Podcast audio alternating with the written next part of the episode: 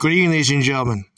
As what the title, new title of this new podcast message says, unless if we all have never heard or recently heard that now on Twitter, ladies and gentlemen, a Greta war has just begun. It's between Thunberg and Tate, of unfortunately.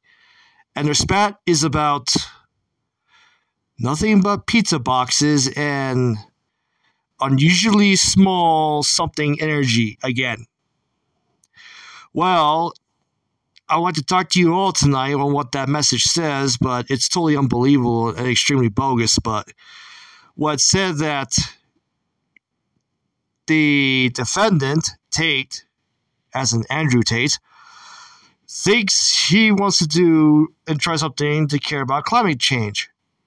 Problem is, he's now he says he didn't it didn't work and he really doesn't care. Well, this is what he gets for having an army of pizza boxes standing by to take out one Greta Thunberg, which she had said, quote unquote, this is what really happens when you don't recycle your pizza boxes. Uh, doy, pizza boxes are usually are not recyclable. Little Greta. So that argument, from what I heard tonight, was like the opening act for a new Twitter war that might be, or just already is, in the making. And I think, from what I also heard, ladies and gentlemen, is that will Tuesdays for Tomorrow get involved in this do Greta war?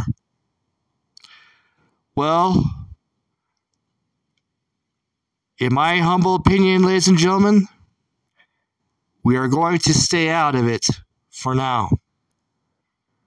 Unless if this Tate slash Thunberg war, Twitter war, spat, or whatever is what's really going on nears our borders. Then, when that time comes, we will all choose a side in it. But until then, we're just going to sit it out. Thank you. Good night, ladies and gentlemen. And I rem- remember, I really want you to think, not panic.